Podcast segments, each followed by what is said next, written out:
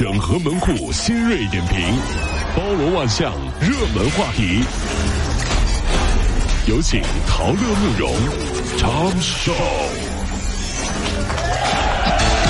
整合最新城所有的网络热点，关注上班路上朋友们的欢乐心情。这里是陶乐慕容加速度之痛秀。这两天啊，网曝河南省巩义市市直高级中学新开设了一个智慧课堂云教学的实验班，说成绩好的学生呢，花三千九百八十元购买资源和平板就可以进去了。哦，平板电脑、啊。对，与学校合作的书店就回应了，实验班的事儿是由学校定的，目前学校已经取消了实验班，退费给家长了。成绩好的学生花三千九百八购买资源和平板电脑就能进去，对吧？啊，这么看来，学习成绩差其实是一件幸运的事儿啊。至少不会有人告诉你，想好一点，再好一点就要交钱哦，交更多的钱就会变得更优秀哦。啊、oh. ，所以爸爸妈妈，也许你们觉得我学习不好，但是我是一个可以给你们省钱的好孩子哟。这么想起来，爸爸，我是不是特别好？不在学习上为我费钱。台州一家塑料模具厂的女老板童某，说是为了躲避欠员工的二十九万元的工资，四年前就从家乡离开，辗转到杭州、江苏等地，一直就靠做保姆、洗碗工等临时的工作来维持生计。但是在今年的大大年初一呢，台州黄岩区的警方终于是将他给抓获了。警察也介绍说，童某落网之后，经过家属的筹资，已经将二十九万元的欠款如无数发还给工人们了。你以为我我来你们家做保姆吗？啊、是为了你的钱吗？那你为啥呀？不是啊，是因为别人家为了我的钱啊！啊，我因为别人家的钱才到你家来赚你的钱，你明白我是为了谁的钱吗？呃、我这好像明白了，我又好像没明白。我再跟你说一遍，你以为我来你们家做保姆是为了你的钱吗？不是，是因为别人家为了我的钱，所以说我来你家做保姆要你的钱，你明白了吗？这是、啊呃、就这算了，就这么过去吧。四川德阳的城管执法人员巡逻的时候，看到说有一个黑色的书包放在凳子上面，没有人认领。完了，哎，恰巧这个书包里面有一张这个学生基本情况表，写了名字、身份证、联系电话，所有的详细信息都在上面。随后执法人员就根据上面的电话联系上了孩子的家长。接到电话之后，家长对执法人员表达了感谢，并说孩子前一天带着书包出去作业了，回来以后就说呃作业做完了，但是书包被人给偷走了。这热心的城管执法人员就发现现了，真热心啊！这书包里面确实是有一本二零一八寒假核定本，还有一本寒假活动手册。问题是这都没写过呀。随后该学生很害羞，领了书包就走了。孩子的家长叶女士说起此事也非常的尴尬。孩子接过城管叔叔送回来的作业本，两眼满含感激啊不仇恨的泪水啊仇恨的泪水。谢谢叔叔。小朋友，你你呲牙干嘛？哎哎呀呀，别别！小明。上学期你说你遇到了打劫的，抢走了你的作业本。嗯，今年呢？嗯，老师，来报道的路上，我连人带书包滚到了河里呀！人爬起来的时候才发现，啊、哦，书包被河水冲走了，哎、我好难过呀，老师。哎、不是难难过，你笑什么呀？哎呀哎呀哎呀，漏了，哎呀哎呀。正合你意吧，我看表情不太对啊。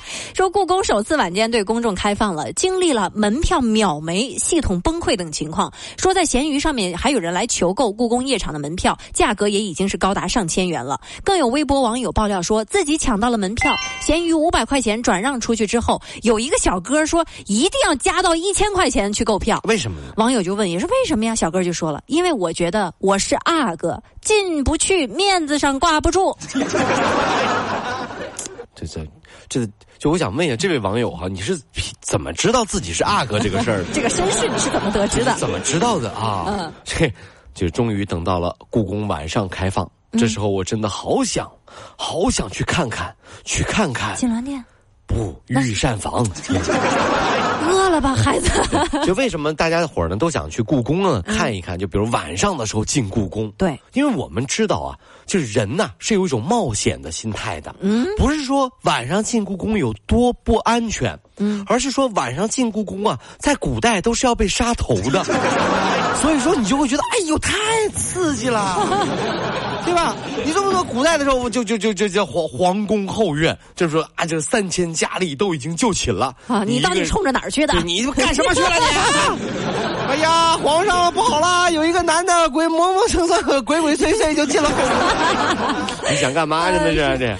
贵州的大方县有一个六十五岁的大爷，说这个付完装修款之后被工人举报，因为他使用了假币。民警在他家中呢就搜出了一百三十多万元的假币。哎呀！经查，大爷为制造这个假币呢，还反复调色，还到广东去特意学了这个技术，一共研究了四年。哦、他本来想用印来的钱修房子，没想到却被查获了。警察同志表示：“哈、啊，呃，大爷、嗯，是吧？年纪也挺大了哈、啊。是啊。”这个你用 A 四 纸印钞票是不是有点过分了？这呀，这搞不到纸是不是啊？你怎么不拿草纸来印钞票呢 ？A 四 不是质量好一点吗？然后我这警察要去各方取证嘛，找到装修工人。啊，我想问一下，这装修工人你是怎么就看到发现这个要报警的？这、嗯、装修工人说了，本来啊也没什么。但是真的是太欺负人了，主要是觉得我自己的智商受到了侮辱。我说我说该结装修款了吧，他递给我一叠 A 四 纸打印的钞票，我觉得我就我就受到了侮辱了。我钱不钱的不重要，他不能欺负我们呀。